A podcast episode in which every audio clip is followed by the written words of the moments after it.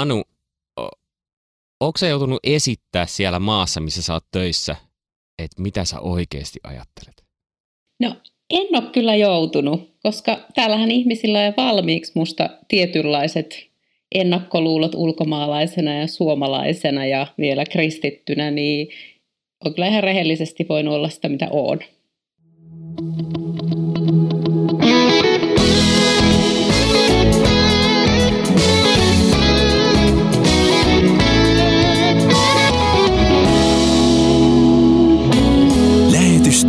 Takahuone. Tervetuloa kuuntelemaan lähetystyön takahuonetta. Minä olen Mika Järvinen ja toimin tässä podcastissa tällaisena kysymysmerkkinä, joka ei tiedä mistään mitään, mutta kysyttävää ja tutkittavaa on paljon. Ja tämän idea on se, että päästään tutustumaan siihen lähetystyöhön joltain tietyltä osin. Tässä on mahdollisuus saada apuja siihen, että kun on lähdössä työhön tai jos on lähetystyössä. Ja sitten samalla tämä on semmoinen pieni kurkistus, kun aidan raosta katsoo, että mitä siellä lähetystyössä tapahtuu. Ja tällä kertaa meillä on mukana tässä keskustelijana Anu, joka ääni jo äsken kuultiinkin. Tervetuloa Anu. Kiitos. Kerrotko lyhyesti, minkälaisessa maassa sä oot tällä hetkellä töissä? Joo, mä oon tosiaan tota, täällä sanotaan, että maantieteellisesti Euroopassa, mutta mennään ihan Itä-Eurooppaan ja, ja tämmöisellä alueella, missä on paljon muslimiväestöä, eli tämmöisessä muslimienemmistöisessä maassa. Toinen keskustelija, joka täällä on paikan päällä, on Maria. Kerrotko lyhyesti, missä olet tällä hetkellä ja missä olet ollut? Tällä hetkellä mä olen Suomessa kotisohvalla ollut kohta kaksi vuotta, mutta sitä ennen oltiin perheenä semmoiset vähän reilu kuusi vuotta Jerusalemissa. Ja kolmantena keskustelijana on Sleystä Pekka Jauhiainen, tervetuloa. Mm, ja sun tausta on taas sitten vähän tässä lähempänä, missä sä oot ollut lähetystyössä. Kyllä, näin. Niin tota, Futiksen EM-kisojen aikaan niin on kaihoisaa ajatella sitä, että Suomen joukkue on tuolla Terijoilla, asu, asustelee siellä ja, ja, ja niin tota, että Venäjällä on tullut tehtyä 15 vuotta työtä, työtä ja raja on edelleen kiinni. Ihan tässä näin 10 kilometrin päähän pitäisi päästä edes. Tervetuloa kaikille mukaan tähän keskustelemaan ja tervetuloa kuulijoille kuuntelemaan tätä meidän keskustelua. Tämä on sellainen teema, mikä meillä on, säilyykö lähetystyöntekijä uskossa, josta yksikin lähetystyöntekijä sanoi, että liian vähän puhutaan siitä, että kun lähetin usko voi horjua. Että se on jo, jollain tavalla ehkä semmoinen asia, mistä ei niin hirveästi puhuta, tai ainakin hän on kokenut asian, niin, niin jos me nyt ajatellaan lähetystyöntekijää, joka on lähdössä ensimmäistä kertaa työalalle, niin jos nyt pitäisi miettiä yksi sana, älkää selittäkö sitä sanaa sen enempää, mutta miettikää yksi sana, mikä hänen pitäisi pakata matkalaukkuun mukaan koskien juuri tätä kysymystä, säilyykö lähetystyöntekijä uskossa. Niin mikä olisi se sana, minkä te laittaisitte sinne? Mä voin sanoa oman sanani, niin saatte sen jälkeen, sa, si, sinä aikana voitte viettää, teillä on pitkä aika miettiä. Mä laittaisin sinne nöyryys. Mä laittaisin sinne kuuliaisuus. Mä sanoisin, että heikkous. Mä voisin sanoa itsekkyys. Ja nyt me tehdään niin, että ei kosketa näihin sanoihin, paitsi jos teillä tulee mieleen jotain kesken kaiken, että joku liittyy näihin sanoihin, niin saa, saa miettiä niitä ja saa sanoa, mutta ei, ei lähdetä niistä nyt vielä liikkeelle kuitenkaan, vaan mennään sellaiseen asiaan, kun ihan se hetki taas, kun ollaan lähdössä sinne lähetystyöhön, niin toi lähetyskurssi on varmaan monelle ollut tiivis kokemus. En tiedä, onko teille ollut tiivis kokemus se, kun on kurssitovereita ollut ja rukoillaan yhdessä ja paljon vietetään aikaa yhdessä. Miten te koitte itse sen ajan? No onhan siinä tosi niin kuin monenlaista myllerrystä, niin kuin, että se ei ole pelkästään se, että, että on lähdössä johonkin uuteen maahan, vaan myös, niin kuin, että, että on luopumassa aika monesta asiasta tutusta ja, ja siihen, mihin on totuttu. Ja sitten, sitten niin kuin siihen liittyy ei pelkästään käytännön asiat, vaan myös sitten se oma sisäinen, niin henkinen kuin hengellinenkin voi olla se myllerrys, mitä, mitä siinä läpi käy. tuohon jatkaa suora, suoraan, Anu sanoi, niin samanaikaisesti just se lähetyskurssi-aika, me joskus kurssikavereiden kanssa verrattiin tähän, että tämähän olisi niin kuin jossakin luostarissa eläisi, kun ollaan siellä Ryttylässä kansanlähetysopistolla ja tietyllä tavalla kaikki elämä pyörii siinä sen lähetyksen ympärillä. Se on kauhean helppo olla siinä se tuleva lähetti. Ja sitten yhtäkkiä sut paiskataankin sieltä suureen maailmaan, missä tulee ihan toisenlainen todellisuus.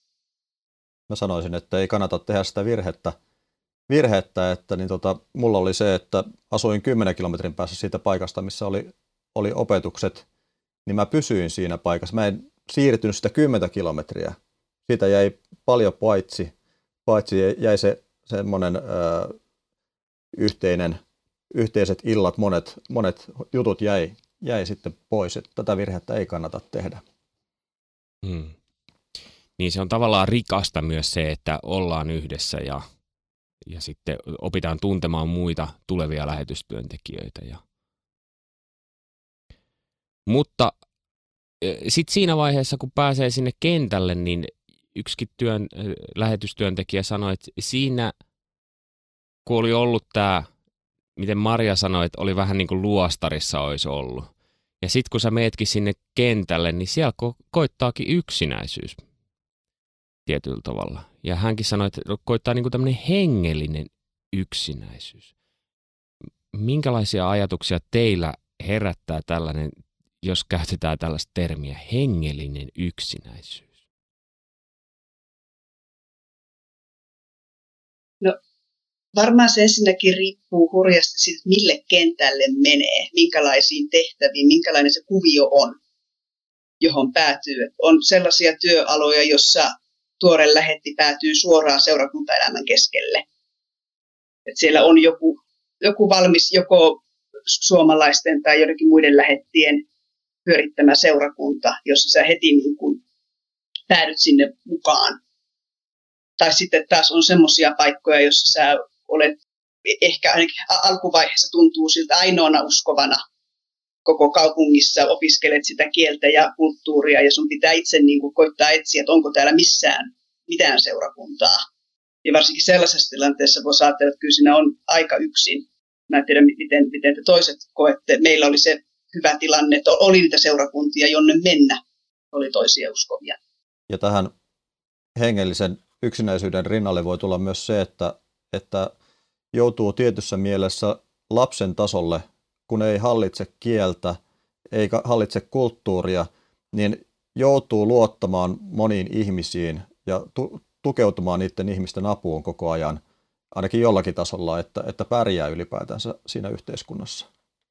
Ja sitten ehkä minulle tuli mieleen se, että, että Maria mainitsi noista seurakunnista, että teillä oli siellä useampiakin vaihtoehtoja, ja kaikkialla se ei tosiaan ole, ole niin mahdollista valikoida, että mihin, mihin sitä menee, jos hyvässä lykyssä on yksi seurakunta kaupungissa, jos sitäkään.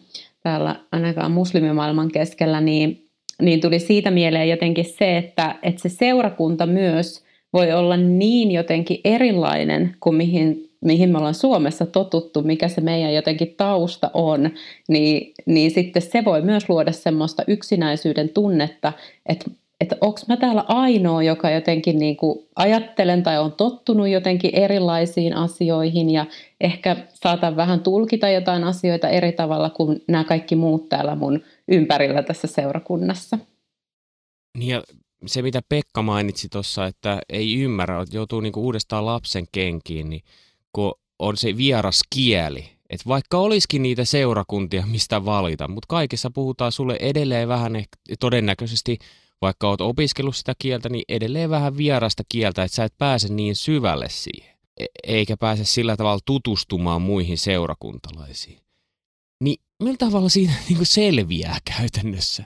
No mulle on ollut siis ehkä ratkaisevaa se, että mulla on tiimi, jonka kanssa puhun samaa kieltä, ainakin jokseenkin yleensä ymmärrän. He ovat siis englanninkielisiä äidinkieleltään, niin se on meidän yhteinen, yhteinen kieli, mutta, mutta koska mä tuun sillä ymmärretyksi ja mä ymmärrän heitä, vaikkei nyt ihan samalle tasolle tietysti päästä kuin, kuin mitä pääsis suomen kielellä, niin kuin omalla äidinkielellään, niin siitä huolimatta, niin se on ollut itselle tosi iso voimavara ja ehkä myös sen takia, että, että koska sitten on tiimi, jonka kanssa meillä on niin kuin yhteinen näky, niin, niin mä koen, että me ollaan hengellisesti sillä tavalla samalla aaltopituudella, että ei ole sellaista, tiimin kanssa ei ole sellaista hengellistä yksinäisyyttä.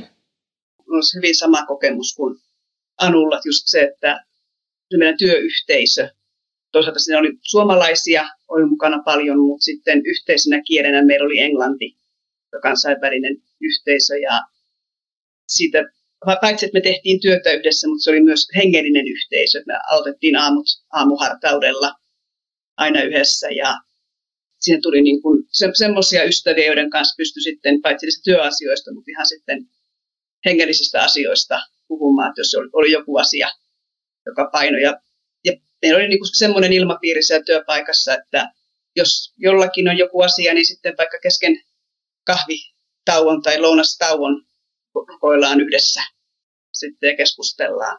Et se, niin kuin, se oli oikeastaan se tärkeämpi yhteys jopa kuin se seurakuntayhteys.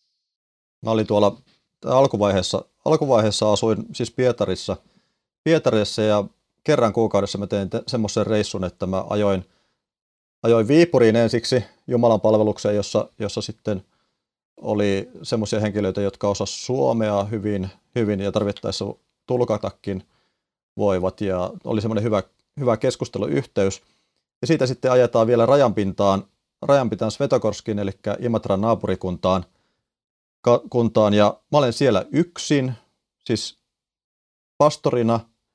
Mä en osaa kunnolla kieltä, ja ensimmäisillä kerroilla, kerroilla se oli sitä, että, että mulla on liturgia käsissä, mä pidän sitä Jumalan palvelusta, ja mä luen sitä alttarilla, ja mä en edes ymmärrä sitä kaikkea, mitä siinä sanotaan, niin siinä vaiheessa tuntuu yksinäiseltä.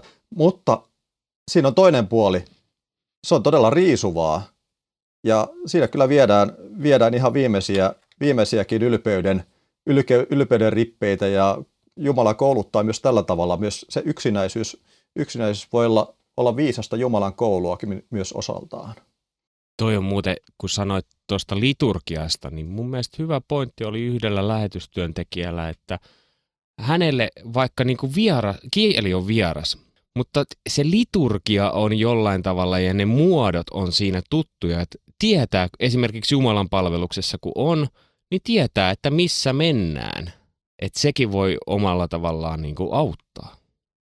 Joo, ja se yhteinen liturgia silloin, kun on semmoisessa kuviossa, missä on liturginen kirkko, niin se saa niin kuin tajuamaan sen, että tämä on todellakin universaali kirkko. Tämä ei ole mikään pelkästään suomalaisten juttu, vaan näitä samoja sanoja, samoja rukouksia toistetaan joka sunnuntai, joka puolella maailmaa, ja niin on tapahtunut satojen vuosien, melkein 2000 vuoden ajan.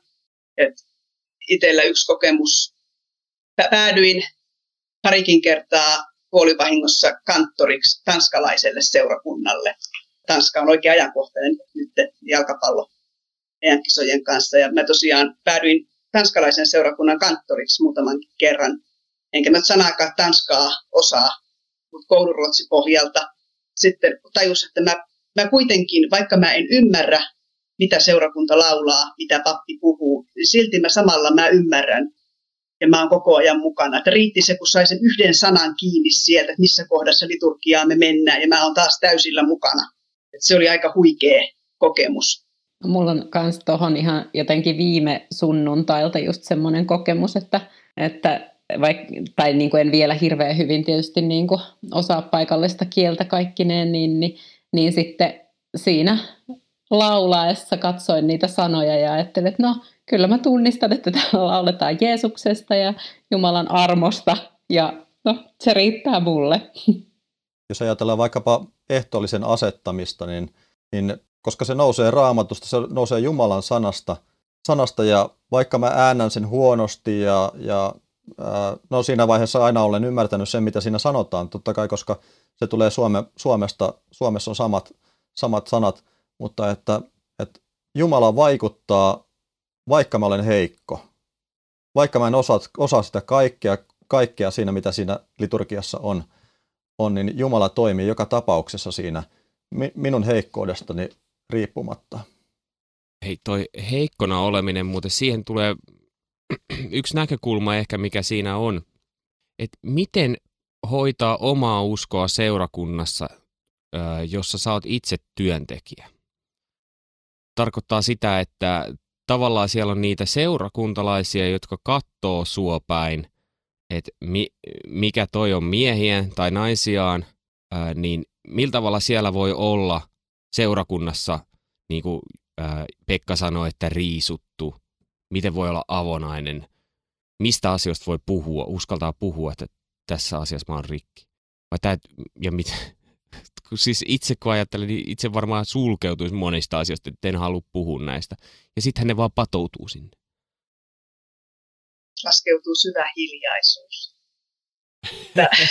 Tämä on varmaan siis riippumatta siitä, että onko seurakuntatyössä Suomessa tai jossakin lähetyskentillä, niin varmasti kaikilla, jotka on jollakin tavalla kantaa sitä vastuuta seurakunnassa, varsinkin sitten, jos on työntekijänä tyyliin pappidiakoni tai, tai, tai lähetystyöntekijä niin, että kaikki selkeästi tietää, että sä olet lähetystyöntekijä lähetetty tänne tätä seurakuntaa palvelemaan, niin ö, kyllähän siinä on valtava haaste. Et omalla kohdallakin, vaikka meitä ei niin kuin suoranaisesti lähetetty seurakuntatyöhön sinne Jerusalemiin, vaan me ihan itse valittiin se oma seurakunta, joka oli sitten se tavallaan meidän lainausmerkeissä sanoo, että me mentiin vapaa-aikana sinne, työtehtävät suoranaisesti oli muualla, mutta kyllä sitä siitä huolimatta koki niin kuin jonkunlaista sellaista ää, vastuuta, että mä, mun, mun nyt pitää tässä olla se vahva uskova, joka kantaa toisia. Täällä käytetty termit, me ammattiuskovaisia. Ja kyllä sitä välillä sitten miettii, että kun meilläkin se seurakuntalaisten porukka, se oli tosiaan aika sekalainen seurakunta, siinä oli monenlaista tällaista toisaalta psyykkistä, toisaalta sosiaalista kuvioa seurakuntalaisilla, niin ei sitä ensimmäisenä mennyt sit sille pastorille itse puhumaan omista ongelmistaan, kun tiesi, että se on jo korviaan myötä täynnä niiden muiden seurakuntalaisten ongelmia, että ennemminkin koitti itse sitten, että miten mä voisin sun taakkaa helpottaa.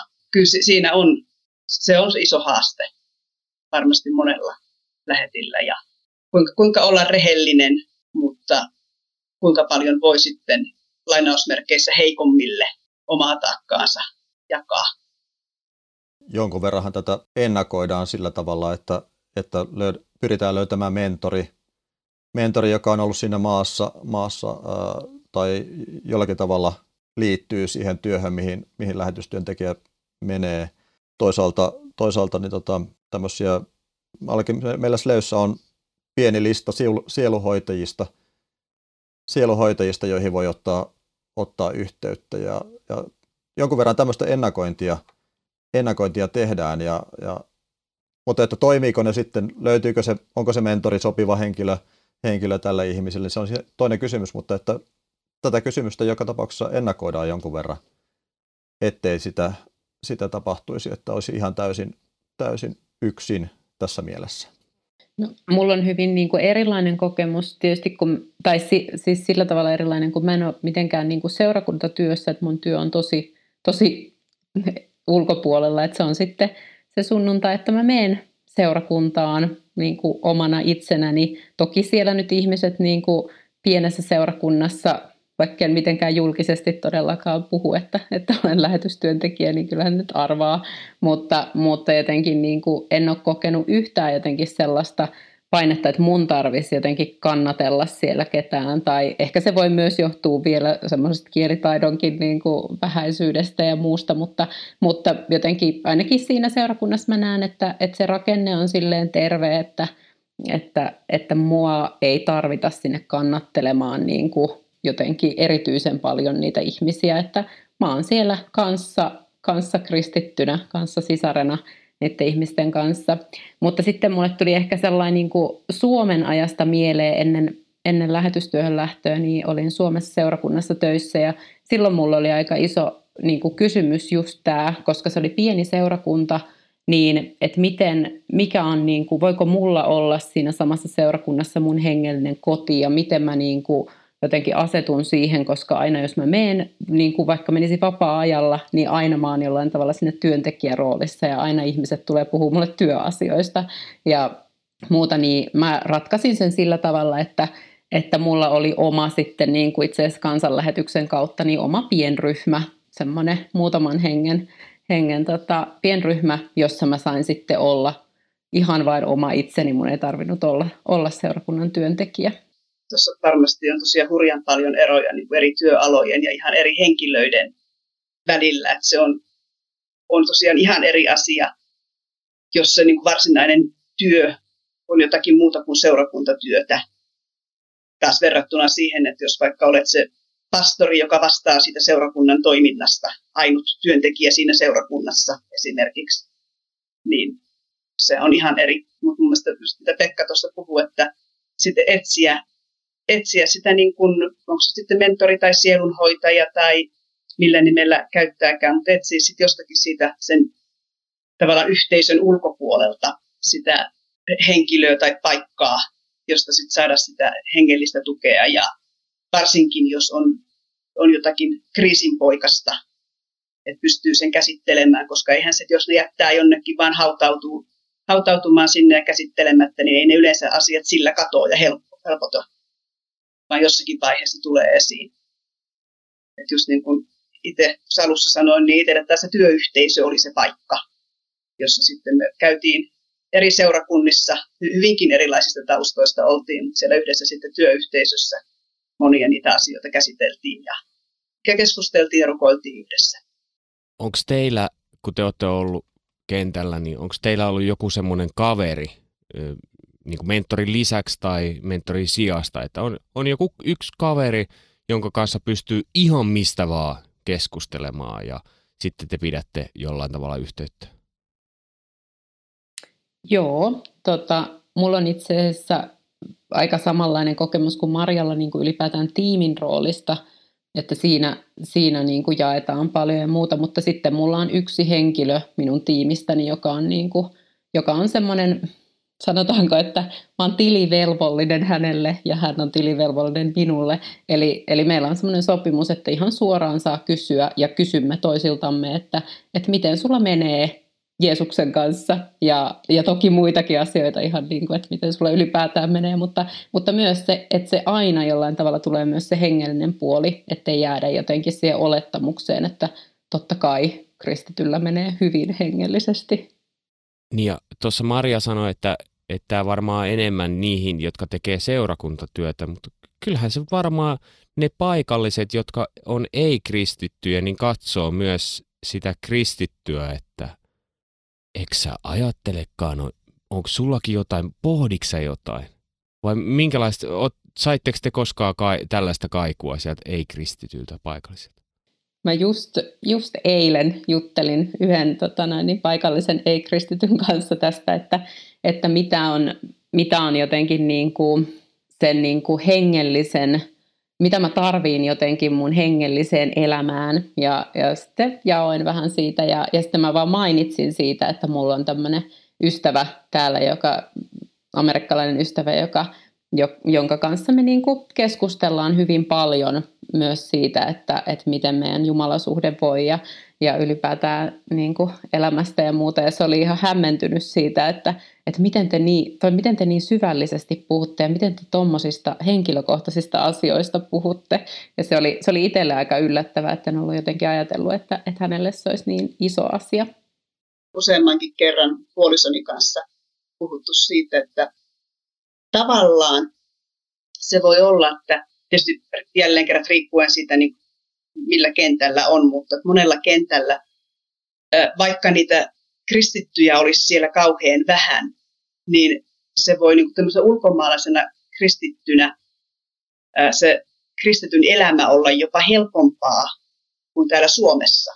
Koska vaikka se nyt, nyt meidän tapauksessa olisi, olisi juutalaisuus ja islam siinä koko ajan hyvin voimakkaasti läsnä, mutta se, että kun, koska sä nyt olet ulkomaalainen kristitty, niin totta kai sinä elät niin kuin kristitty elää. Totta kai sinä menet sunnuntaina kirkkoon, juhlit joulua ja pääsiäistä. Sitä niin kuin se ympäröivä yhteiskunta ei millään tavalla kyseenalaista.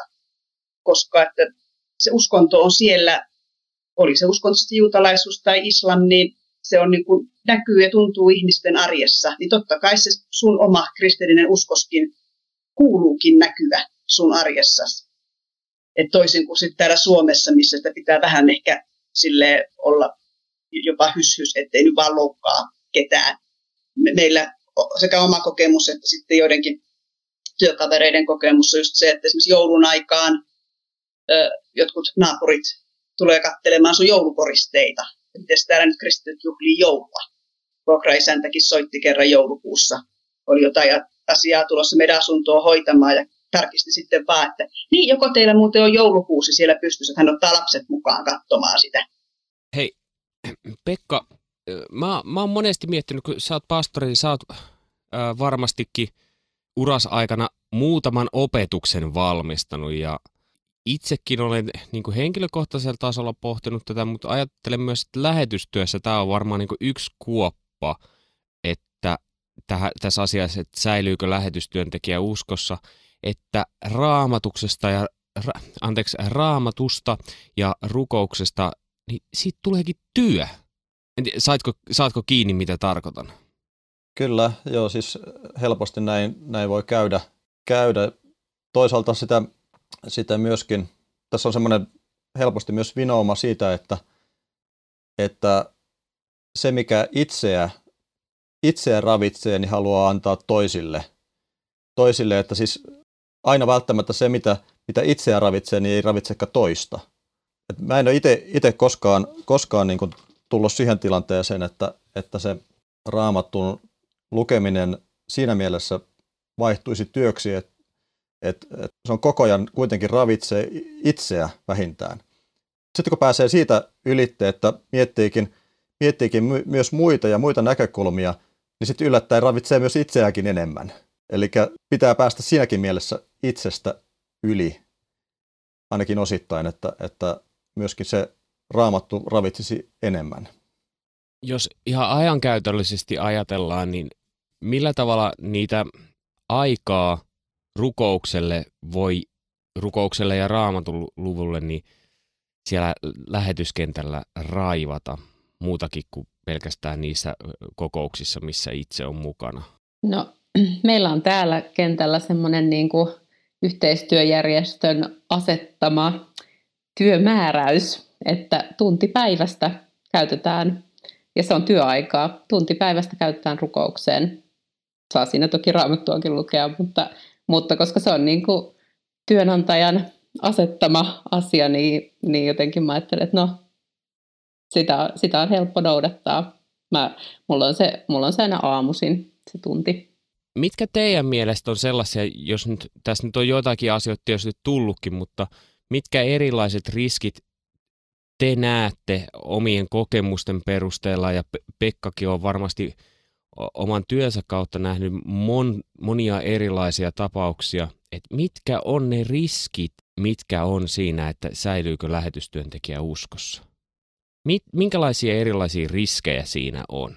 Varmaan ihan, jos lähtee perusriskeistä, niin ne on samat kaikilla meillä uskovilla. Et jos se rukouselämä kuihtuu, jos se seurakuntayhteys kuihtuu, jos siitä työstä tuleekin niin tärkeä ja jos minusta itsestä tulee niin tärkeä, että minä nyt teen tätä työtä, joka on niin tärkeä ja minä olen, minä olen tässä se tärkeä korvaamaton. En mä voi ottaa tässä nyt aikaa vaikka raamatun lukuun tai rukoukseen tai siihen, että lähtisin Jumalan palvelukseen, niin kyllähän se silloin kuihtuu.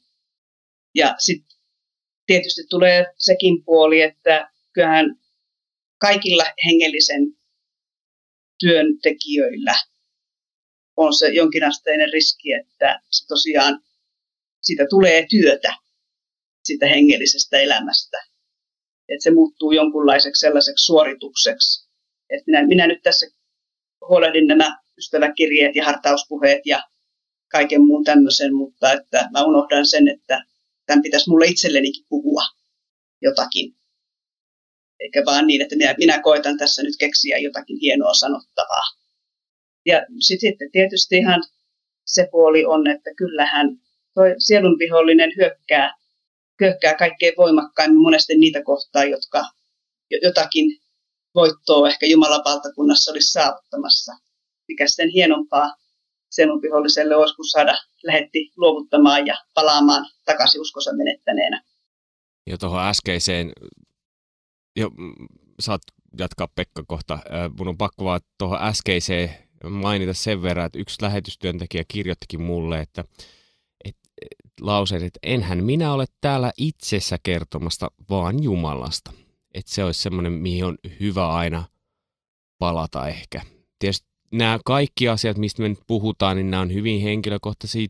Toiselle joku toinen asia voi olla enemmän kuin toiselle. Mutta Pekka. Aika usein varmaan, varmaan ihminen lumpsahtaa siihen samaan, samaan, mistä hän on lähtenyt liikkeelle. Eli, eli jos on itämainen uskonnollisuus ollut sydäntä lähellä, lähellä ennen kääntymystä, kääntymystä niin, niin, niin helposti vie sinne takaisin, takaisin siihen suuntaan.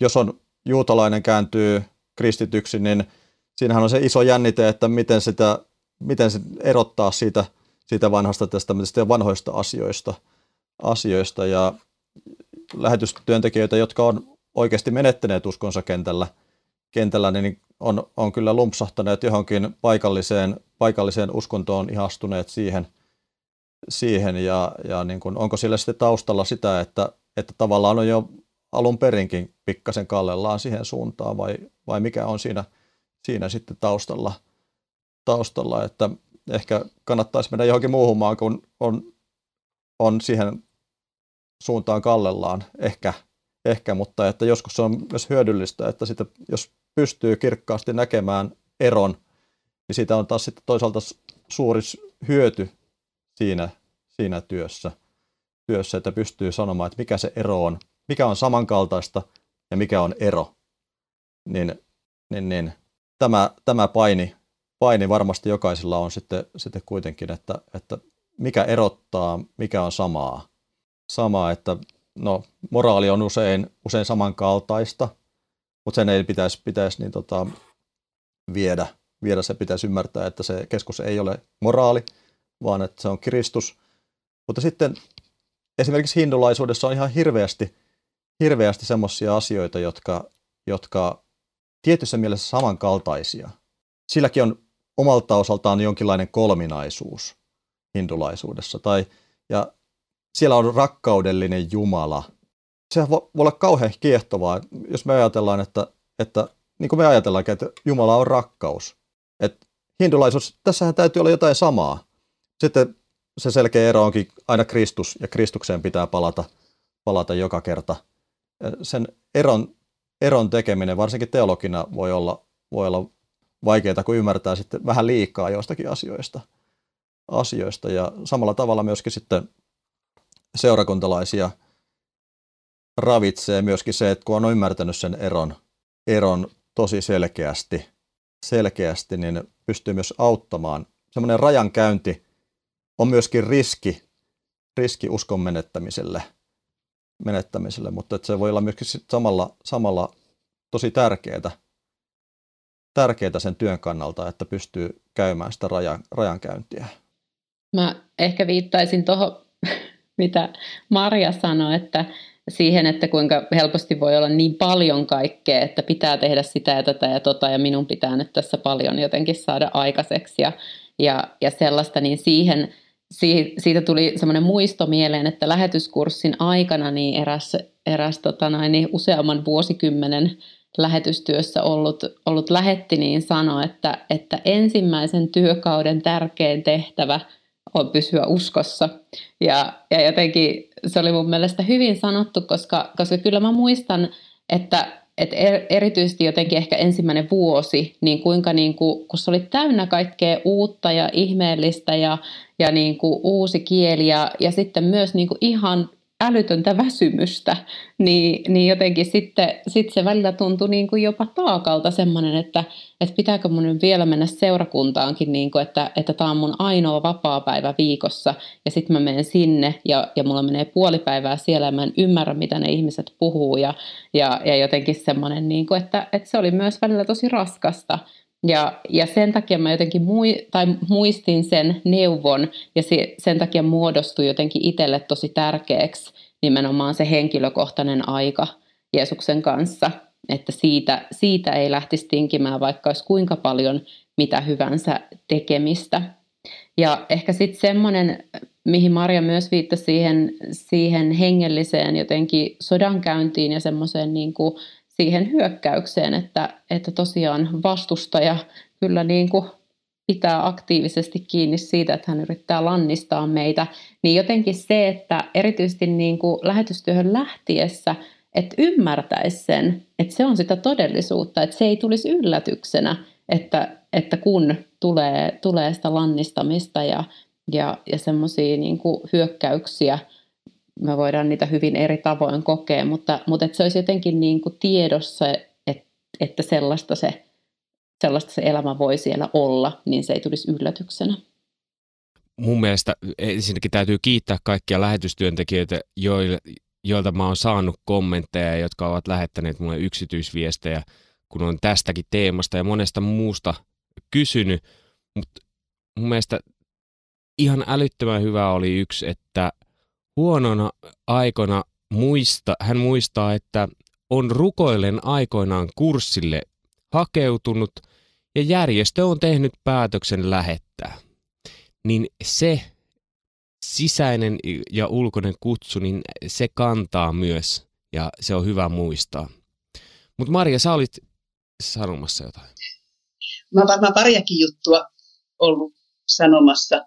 Eka jos tuohon jatkas vielä Anun Anun kommenttiin tästä niin kuin, näistä hyökkäyksistä, nimenomaan tästä hengellisestä sodankäynnistä, niin mun mielestä olisi todella tärkeää, että kaikkien järjestöjen lähetyskursseilla puhuttaisiin ihan tosissaan, käytettäisiin aikaa siihen, että näistä asioista puhuttaisiin, koska meillä täällä Suomessa monesti, monesti niin kuin unohtuu se, että on olemassa se semmoinen henkivaltojen todellisuus, joka Suomessa ehkä ei näyttäydy ollenkaan niin voimakkaana, mutta sitten jossakin lähetyskentillä, varsinkin semmoisissa paikoissa, missä kristityt on pieni vähemmistö, niin, niin kyllä henkivallat, niiden toiminta on monesti ihan toisella tasolla kuin täällä Suomessa ja ne hyökkäykset. Et ne ei tulisi sitten yllätyksenä, niin kuin Anu sanoi. Ja sitten taas tuohon Pekan aikaisempaan kommenttiin tästä, että tota, niin, jos ne tosiaan ne toiset uskonnot kiinnostaa ja, ja jos sitä rajankäyntiä käy, niin kyllä siinä niin kuin yksi, yksi ihan oleellinen tärkeä tekijä on se, että me tunnetaan raamattu. Ollaan valmistauduttu siihen tehtävään, johon ollaan lähdössä, koska ei ole kuin pari viikkoa, mä luin yhdestä, ei ollut siis suomalainen lähetystyöntekijä, tarkennettakoon tämä, mutta eräs nuori nainen, joka lähti nimenomaan juutalaistyöhön. Ja hänelle oli ihan shokki se, että kun sitten hän alkoikin näiden uskonnollisten juutalaisten kanssa keskustelemaan, kun ne tunsivatkin sen vanhan testamentin paremmin kuin hän, ja sitten ne kumosivatkin sillä omalla raamatun selityksellään sen hänen, mitä hän yritti sieltä raamatusta heille selittää, ja kyllä se niin paisto rivien välistä se, että sitä oli se oma raamatun tuntemus oli hyvin hataraa niiden muutamien keskeisten jakeiden osaamista, mutta sitten kun mentiin yhtään syvemmälle, niin se murenikin se pohja. Ja hän sitten lopuksi kääntyi itse juutalaisuuteen ja nyt sitten opettaa juutalaisia järjestöjä, jotka niin kuin vastustaa lähetystyötä, niin siellä kertoo, minkälaista on kristillinen lähetystyö. Ja kyllä sitä itselle niin kuin kun luki sitä hänen tarinaansa, niin oli vähän semmoinen, että pitäisikö tässä itkeä vai nauraa, että toisaalta se, että miten heikoin eväin on lähdetty, mutta sitten samalla se, että miten surullista se on, että tosiaan lähdetään niin heikoin eväin. No sitä palaan siihen rajankäyntiin. rajankäyntiin erityisesti itellä, itellä kävin rajankäyntiä siinä vaiheessa, kun mä rupesin väitöskirjaa tekemään. tekemään että Paavalista, kun on tehnyt, tehnyt väitöskirjaa vieläkin kesken, se on aika pitkällä, mutta että niin, tota, siinä joutui pureutumaan semmoisiin väitteisiin, väitteisiin, jotka näytti tosi hyviltä ja joutui, joutui niin kuin vääntämään sitä, sitä uudella tavalla ja sitten ymmärtämään asiat, asiat syvemmin, syvemmin uudestaan ja joutui korjaamaan omia, omia ajatuksiaan. Hyvin syvälle joutui, joutui tämmöisessä tilanteessa, tilanteessa menemään, menemään ja, ja oli, oli oikeastaan pitkäkin semmoinen jakso, jakso kun, kun, kun oli tietynlaisessa pimeydessä. Ja tämä ei ole mitenkään, mitenkään epätavallista, epätavallista, että näin, näin voi käydä. Yksi toinenkin pitkän linjan pastori, pastori on tehnyt, tehnyt en kerro mistä, mistä aiheesta, mutta että semmoista vaikeasta aiheesta tehnyt, tehnyt kirjoitusta ja kirjoittanut sitä ja tutkinut sitä ja, ja joutunut oikeasti kysymään asiat, asiat uudestaan. Ja siinä on kyllä oikeasti, se on hedelmällistä, mutta raskasta ja siinä on suuret vaarat, vaarat myöskin lumpsahtaa ihan väärään asentoon, asentoon mutta että se rajankäynti voi oikeasti olla hyödyllistä. En sano, että kaikkien sitä pitää tehdä, mutta voin toisaalta myöskin uskoa sen, että, että Jumala myöskin johdattaa tietyllä tavalla, tavalla tämmöisiin rajankäynteihin ja, ja samalla se myöskin syventää Jumala, Jumala suhdetta, mutta että semmoinen tilanne on, voi olla tosi, tosi raskas, raskas vaihe elämässä, semmoinen, semmoinen tilanne, kun joutuu syvälle menemään joihinkin kysymyksiin. Miten sä niin kuin käytännössä selvisit sit sieltä siitä rajankäynnistä takas, voisiko sanoa pinnalle?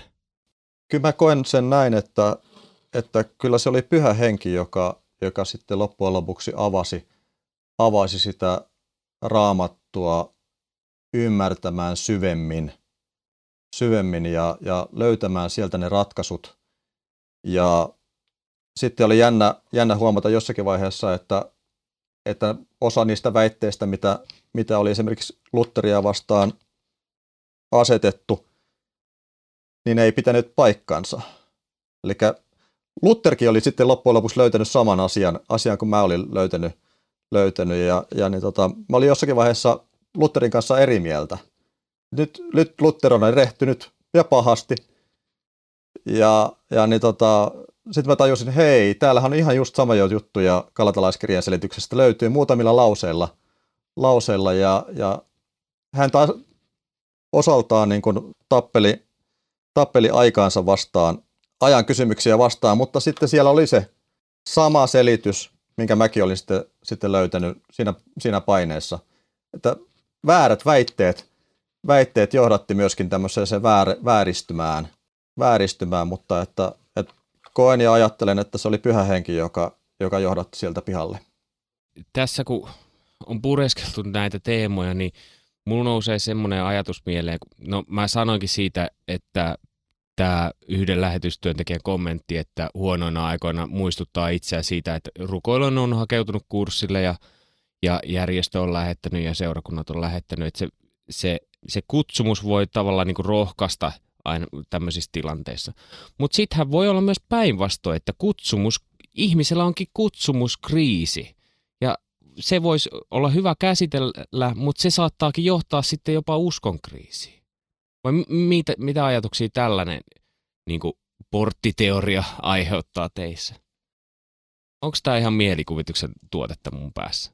No en mä sanoisi, että se mitenkään mielikuvituksen tuotettaan, että, että ehkä ei ole, ehkä ei ole itsellä niin semmoista syvää kriisiä ollut, että, että olisi sitten alkanut ehkä kauheasti niin kuin, ää, omaa suhdetta Jeesukseen epäillä tai, tai no ehkä josta omaa osuutta siinä, mutta Jeesuksen osuutta ei ehkä niinkään, mutta, mutta, mutta kyllä mä sanon, että mulla oli jossain vaiheessa semmoinen kun olin jotenkin niin kuin, Jumala oli sulkenut ovia, joihin mä luulin, että Jumala oli avannut ovia ja, ja sitten hän sulkikin ne ovet ja, ja mä en sitten päätynytkään, päätynytkään siihen, sinne paikkaan, mihin mä alun perin olin lähössä ja, ja jotenkin niin, niin kyllähän siitä seurasi semmoinen niin kuin, totta kai pohdinta, että okei, että, että onko mä nyt niin kuin ymmärtänyt tämän ihan väärin, tämän Jumalan kutsun ja, ja myös jotenkin se, että, että sitten mun ehkä niin kuin työtehtävät siinä vaiheessa oli semmoisia, mitkä oli tosi kaukana siitä, mitä, mitä mä olin kokenut, että minkälaisen varustuksen Jumala on mulle antanut ja, ja jotenkin näyn ja kutsun. Ja niin kyllähän siitä syntyi semmoinen niin kuin tietynlainen kutsumuskriisi, että, että onko mä nyt niin kuin ymmärtänyt tämän koko homman väärin.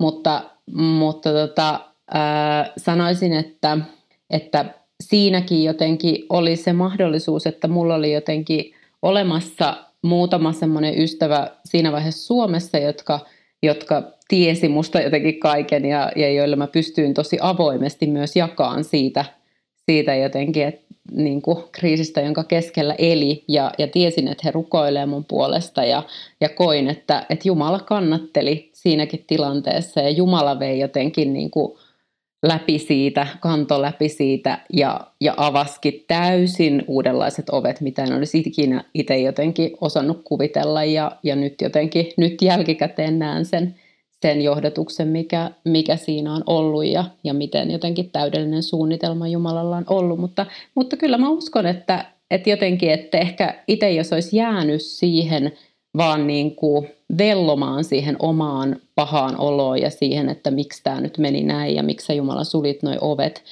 eikä olisi esimerkiksi pyytänyt, pyytänyt rukousapua, ei olisi, ei olisi puhunut siitä asiasta, niin kyllä mä uskon, että se olisi voinut johtaa myös niin kuin uskon kriisiin. Maria ja Pekka, minkälaisia ajatuksia teillä nousee tästä? Mulla itsellä ne, ne kriisit, jotka on ollut ja joista sitten yksi, yksi johti siihenkin, että palattiin ennakoituu aikaisemmin kotimaahan, niin siinäkään ei kuitenkaan koskaan ei ollut, toisaalta ei ollut kyse siitä, että usko olisi ollut millään tavassa, tavalla vaarassa, eikä oikeastaan myöskään siitäkään, että kutsu olisi ollut vaarassa, vaan oli enemmänkin ulkoisten asioiden tuomia juttuja. Mutta kyllä mä pystyn niin kuin tavoittamaan sen ajatuksen, että jos, se on, jos esimerkiksi se oma identiteetti on hyvin voimakkaasti muodostunut, että mä nyt olen lähetystyön tekijä. Tämä on, on hyvin niin se tehtävä orientoitunut tavallaan siinä, että mä nyt, nyt mä lähden tänne paikkaan X ja mä olen siellä sitten seuraavat vuosikymmenet, ehkä loppuelämäni. Ja sitten syystä tai toisesta esimerkiksi joutuukin palaamaan kotimaahan tai se työ onkin jotakin ihan toisenlaista, mitä oli ajatellut. Niin kyllä se varmasti se paitsi, että se tuo sen kriisin, sille, tavallaan se kutsun, kutsumuskriisin, mutta kyllä se voi johtaa myös sitten siihen uskonkriisiin, että mitäs, mikäs Jumala tässä nyt olikaan pointtina. Ja ehkä jopa se kysymys, että onko tässä Jumalaa, joka on tämän kaiken taustalla, jolla on joku suunnitelma, vai onko tämä vaan nyt jotakin tällaista sattuman tuomaa, tänne nyt paiskattiin ja täällä olen tai täältä pois joudun tulemaan. Kyllä niin ymmärrän se, että varmasti se jollekin voi tuoda hyvinkin ison uskonkriisin. Että onneksi itse on saanut siltä varjeltua. Että olisi tietysti ollut aineksi sellaiseenkin.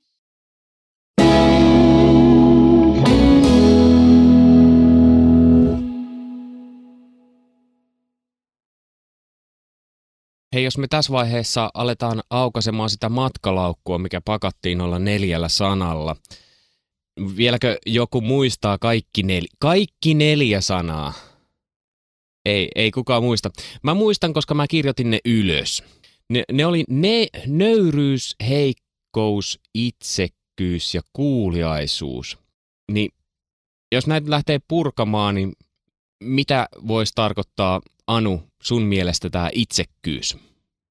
No varmaan ainakin sitä, että, että, ei, että ei ole aina vastaamassa kyllä kaikkeen, että on semmoinen terve itsekkyys siinä, että tunnistaa ne omat rajansa ja uskaltaa sanoa ei. Maria, minkälaisia ajatuksia sulla oli, kun sä sanoit ton sanan? No, osittain justiin tuo, mitä Anu sanoi, terve itsekkyys, että löytää ne omat rajat ja ja sitten se, että tosiaan pistää sen oman hengellisen elämän hoitamisen etusijalle. Koska jos sä itse olet kauheassa kriisissä tai ehkä menettänyt uskos, niin kuinka sä voit toisia ihmisiä olla silloin johdattamassa Jeesuksen luokse. Että vähän, vähän sama niin kuin lentokoneessa aina neuvotaan, että laita ensiksi se happinaamari itselle ja sitten sille vieressä olevalle, niitä kumpikin voitte selvitä. Pekka, mä sanoin sanan nöyryys, niin minkälaisia ajatuksia sulla herää siitä sanasta tämän teeman äärellä? Nöyryys on semmoinen asia, minkä kanssa me joudutaan koko ajan painimaan, koska meillä lihassa on, on se ylpeys. Ylpeys on yksi perisynnin, perisynnin niin tota, syitä.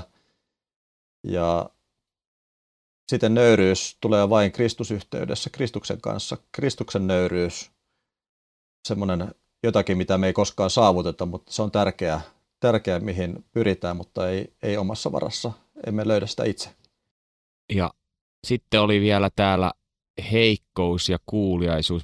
Jos muistan oikein, niin en muista enää kummin päin, mutta ainakaan Maria ei sanonut kumpaakaan näistä sanoista.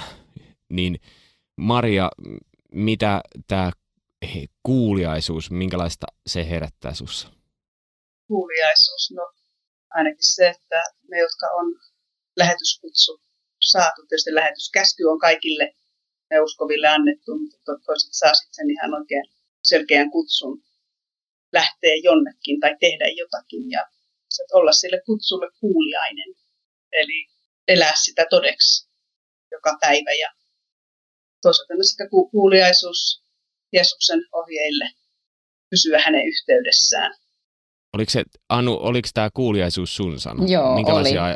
Mi, mitä sä ajattelit alun perin sillä sanalla? No itse asiassa hyvin, hyvin noita samoja ajatuksia, mitä Maria jo sanoi, mutta ehkä sellainen, mikä ihan ensimmäisenä tuli mieleen, niin oli se, että, että jotenkin se Jeesuksen antama malli, että kun me katsotaan, miten Jeesus eli, niin Jeesus oli kuuliainen, Jeesus, ää, Jeesus oli kuuliainen tehtävälleen, Jeesus oli, halus olla niin kuin koko ajan kuuliainen – isälle niin, että, että me nähdään monia esimerkkejä, kuinka evankeliumissa vaikka sanotaan, että, että Jeesus lähti ja, ja meni yksinäisyyteen rukoilemaan, olemaan isän kanssa ja jotenkin niin kuin halusi jatkuvasti kysyä, että isä, mikä sun suunnitelma ja mikä sun tahto on, niin jotenkin sellaista, sellaista elämää, jos voisi elää.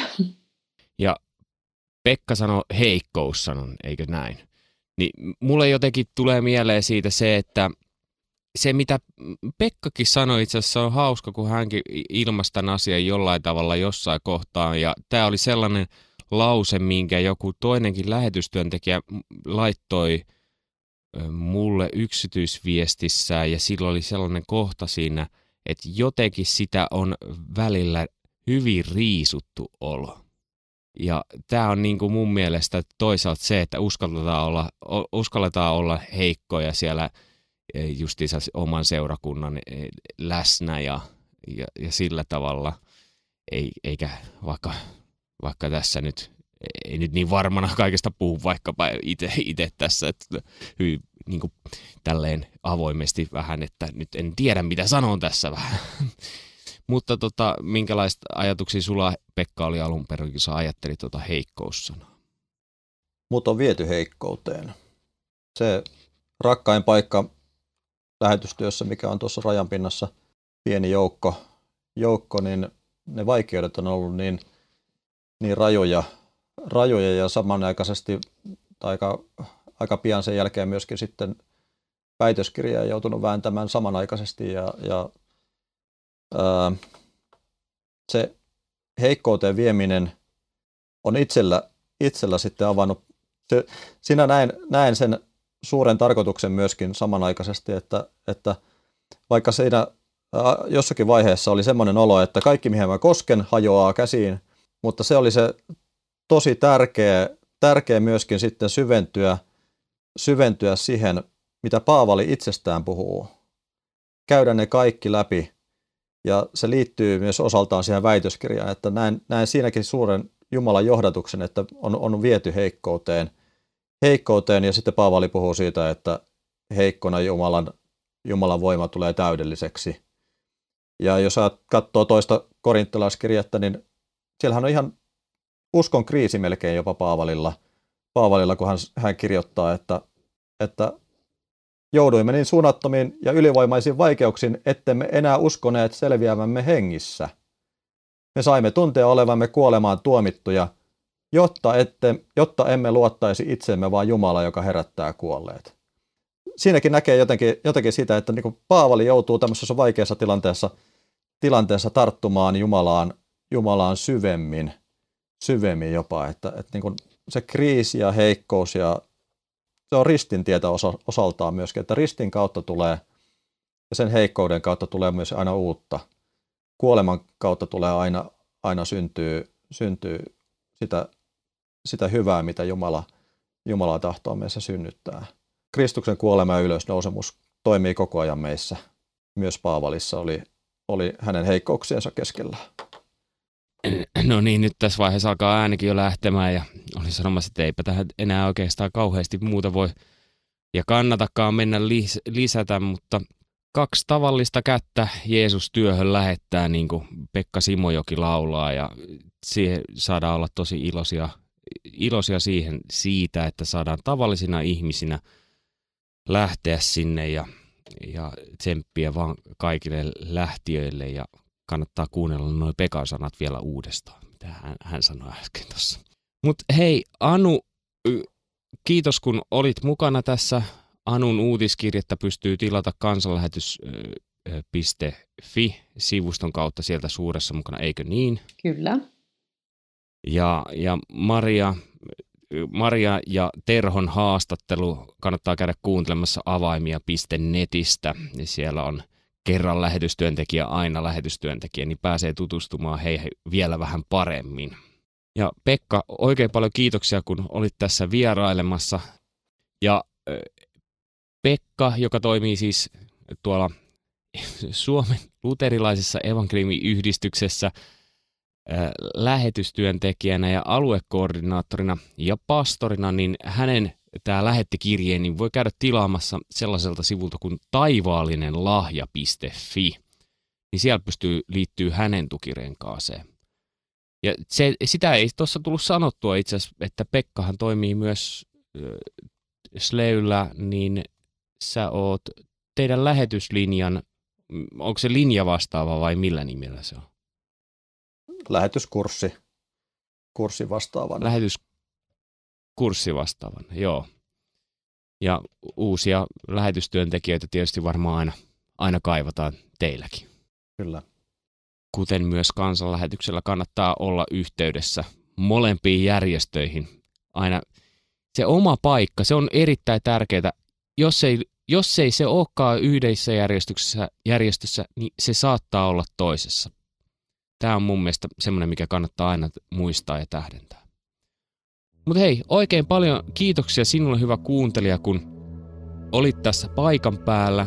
Oikein hyvää ja iloista viikonloppua tai viikkoa ja siunausta seuraavalle ja tuleville päiville. Minä olen Mika Järvinen ja toivotan sinulle oikein paljon siunausta ja sanon, että moi moi. thank you